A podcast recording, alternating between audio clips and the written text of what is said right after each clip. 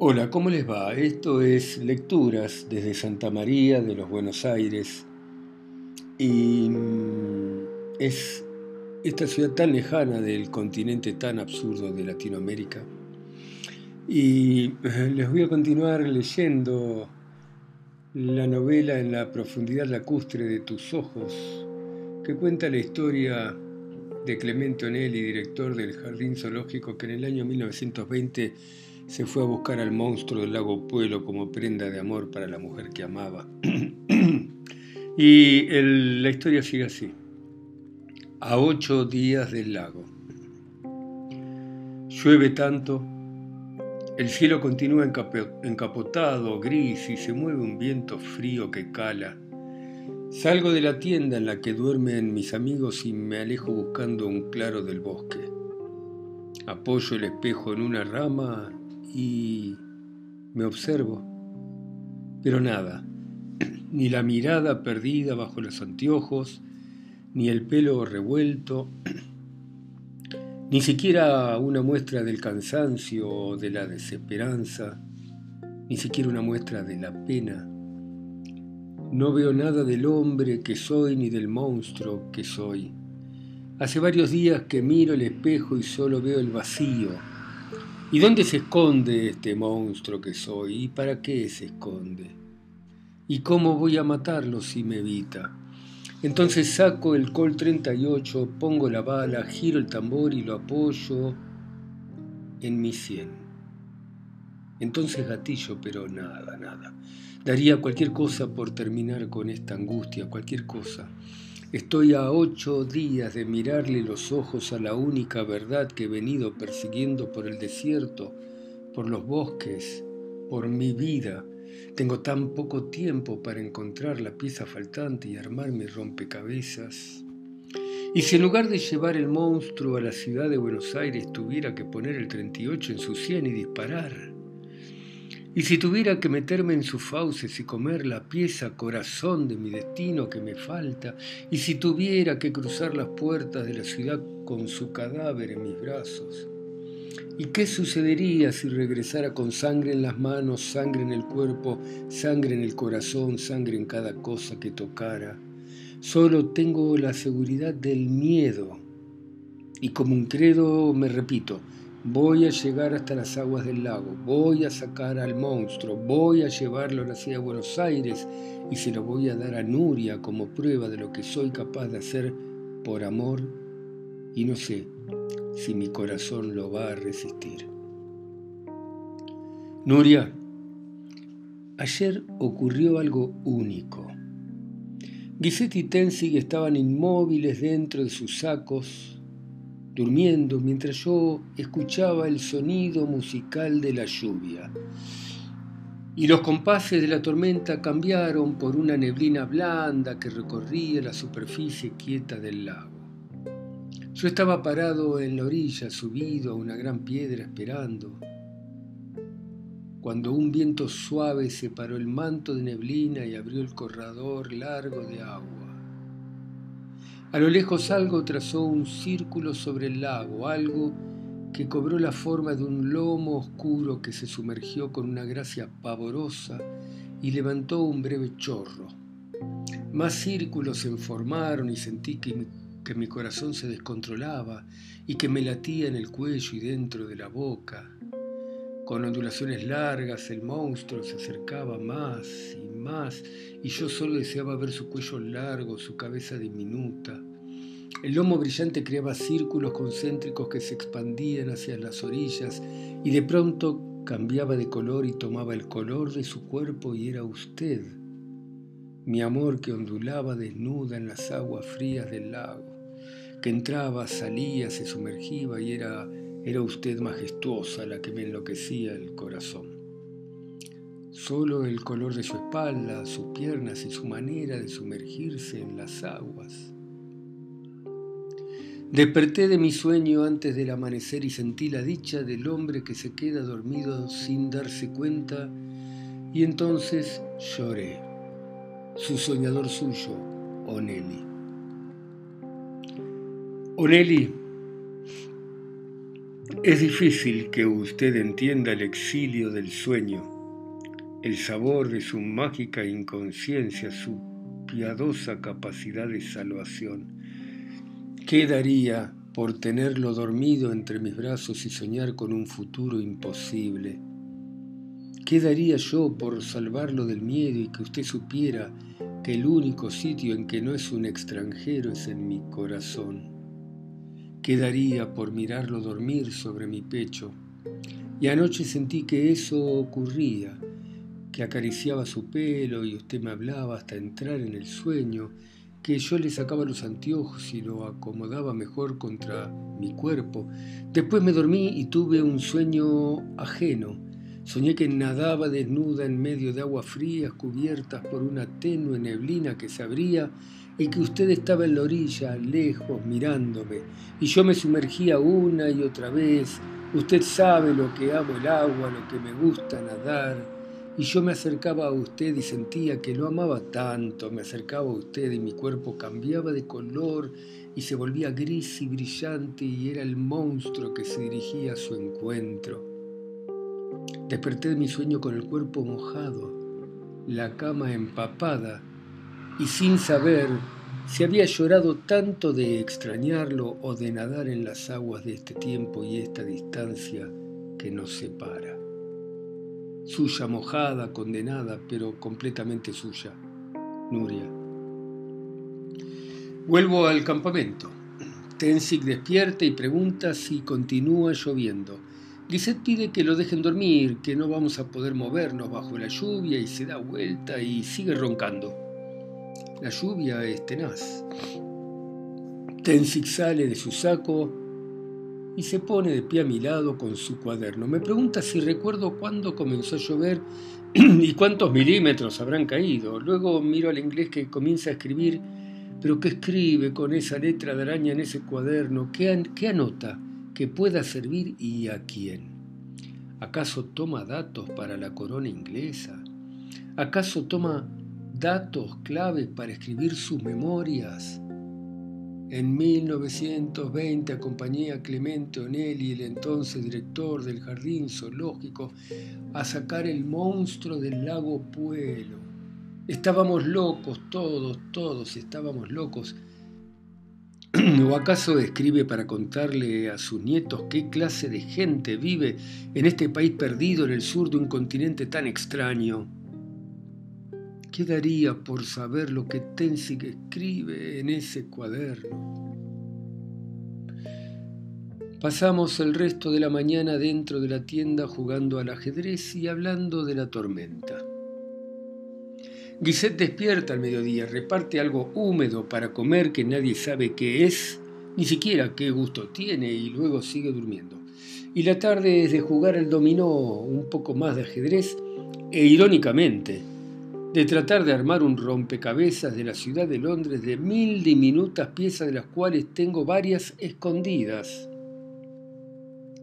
Es un dibujo de la capital de Inglaterra, con sus calles, puentes, monumentos, sus barcos, gentes, animales, los Kew Gardens, el meridiano de Greenwich, la torre de Londres,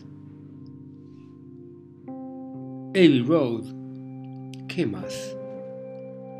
Es el dibujo de una ciudad que jamás se va a poder completar mientras yo tenga escondidas estas piezas. No es verdad que la lluvia nos tenga inmovilizados. Lo que me tiene inmovilizado es el miedo a continuar, a seguir avanzando. Cuando anochece abandono el armado del rompecabezas londinense y salgo de la tienda para observar la tormenta. Entonces tomo una decisión. No me interesa sentir miedo. Todo el mundo tiene miedo siempre. Voy a llegar hasta las orillas de ese lago y voy a sacar al monstruo y voy a regresar con él a la ciudad de Buenos Aires y lo voy a dejar a los pies de la mujer a la que le voy a decir, ahora ate mi corazón con el suyo porque nadie, nunca, jamás volverá a desatarlo.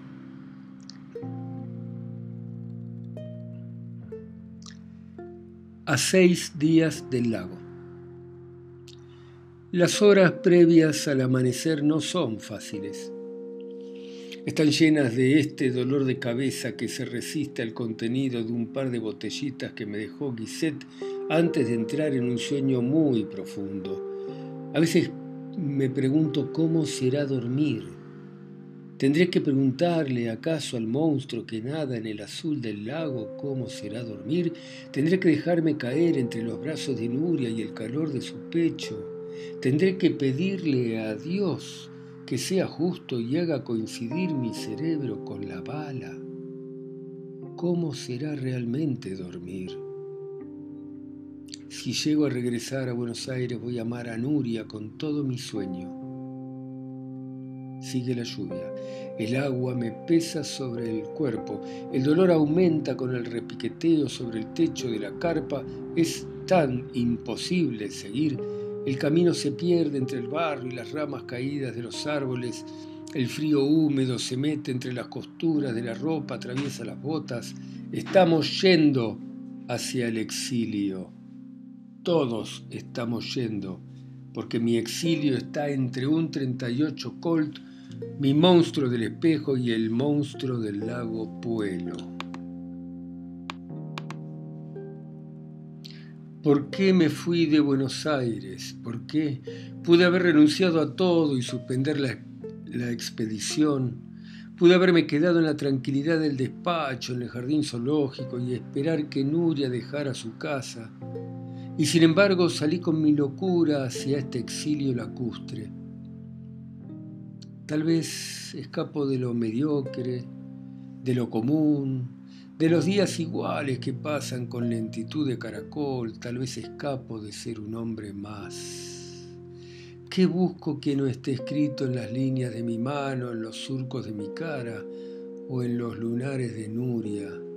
¿Qué busco en este exilio hacia el calibre que destrozará mi corazón? Quisiera morir sin saber si logré escribir una palabra. Quisiera morir sin saber si llegué al lago. Quisiera morir sin saber si saqué a la criatura o si encontré la pieza que faltaba de mi tonto rompecabezas, sin saber si regresé a la ciudad de Buenos Aires y sin saber si la amé a Nuria por el resto del tiempo que, nos, que se nos otorgó. Quisiera morir, pero no encuentro el modo. Nuria, a veces tengo esta sensación de sueño. Nunca la llamé a su casa para verla y no nos encontramos ese domingo en el jardín botánico de la ciudad de Buenos Aires. Salía una inútil, extravagante cacería para probarme vaya a saber qué de niño perdido para probar que un hombre loco para probar que un hombre loco es capaz de desparramar sus días por los límites sin más brújula que los iris de unos ojos castaños increíbles. Y todo es un sueño, Nuria. Sigo enamorado de usted que no lo sabe. Usted piensa todo el tiempo, de todos los días en mí, que no lo sé y cada uno vive su pesadilla de amor ideal sin sufrir. Como si ambos estuviéramos cursando una meningitis y en cada acceso de fiebre viviéramos una pasión de amor equivocada. Cada uno sabe que el equilibrio de la piel se rompería si nos tocáramos con la punta de los dedos. En mi despacho del zoológico continúa mi clasificación de hombres, mujeres e insectos. Y usted sigue en la habitación de su casa donde borda, conversa sin escuchar o ríe. Y a veces tengo esta sensación devastadora. No veré ningún monstruo en ningún lago. Cruzaré derrotado las puertas de entrada a la ciudad de Buenos Aires. No vendrá a ver cómo sacudo el polvo de mis botas y mi cansancio no nos amaremos por el resto de nuestras vidas porque nunca nos volveremos a ver y no sabremos jamás cuánto amó uno al otro. Cuando sucede esto releo cada una de sus cartas para estar en el único lugar creado a mi medida, su corazón. Cuando sucede esto pronuncio su nombre en el insomnio solo para saber que es verdad que la amo. Y cuando sucede esto dejo de creer en mí y pongo toda la fe en sus promesas de amor. Sé que en ese territorio voy a poder conciliar por fin mi sueño. Suyo, Oneli. Después del desayuno, Tenzig y Gisette se dedican a mirar la lluvia. Les digo que me quiero adelantar, explorar un poco el terreno, saber qué nos espera adelante. Entonces trepo mi caballo y me voy. Cabalgo unas horas hacia el oeste y desciendo en un valle cercado por tormentas. Entre los pinos encuentro un par de carpas, pero nada se mueve. No escucho caballos ni conversaciones. En la primera tienda encuentro los cadáveres de tres indios y cada uno tiene un agujero de bala en la frente. En la segunda está el cuerpo del héroe. Mi querido amigo yace boca arriba le sacaron los ojos, le cortaron la lengua y las manos, le marcaron con un cuchillo una letra O de Onelli en la frente. Temo que le suceda algo parecido a Stefandrini y a su comisión.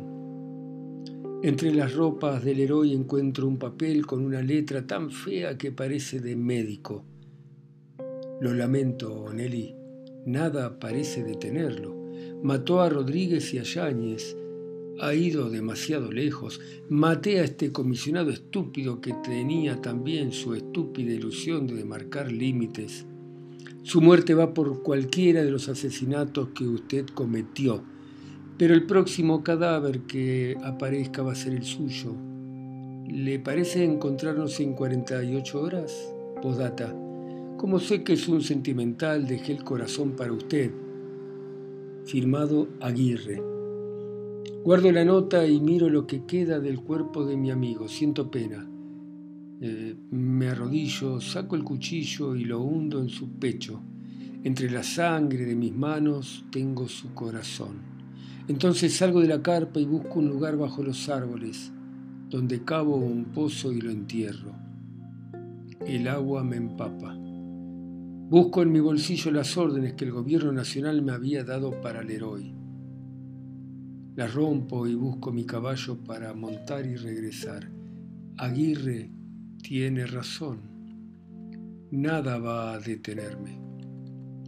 Oneli, hace ocho años que usted me atravesó el corazón con una flecha de sangre, pero me lo sigue atravesando con cada carta que leo y me lo atraviesa con esta intolerable cosa de pensar todo el tiempo en usted